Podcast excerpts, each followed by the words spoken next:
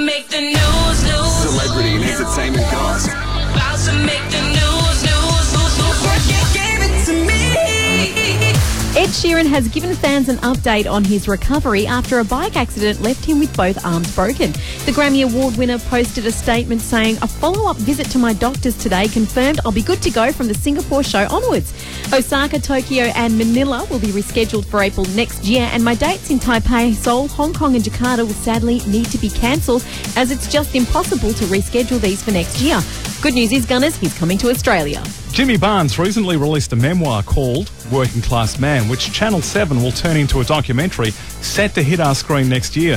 The documentary will tell the story of his childhood survival in the slums of Glasgow, moving to Australia and joining Cold Chisel. Robert Downey Jr. has officially confirmed that he's returning for Avengers 4 after sharing a photo from the set of the upcoming superhero epic. The Iron Man actor will next be seen in Avengers Infinity War, the third installment of the Marvel team up, which is due for release in May next year. Netflix has announced its political drama House of Cards will end after its upcoming sixth season. The announcement has come on the heels of sexual harassment allegations against the show's star, Kevin Spacey. And Taylor Swift has hit back at critics following the release of her Ready for It music video, which she wore a nude look bodysuit. In a sarcastic post to her Insta story, Swifty said, It truly warms my heart that people had so much to say about this bodysuit. It does look pretty spectacular, Tay Tay.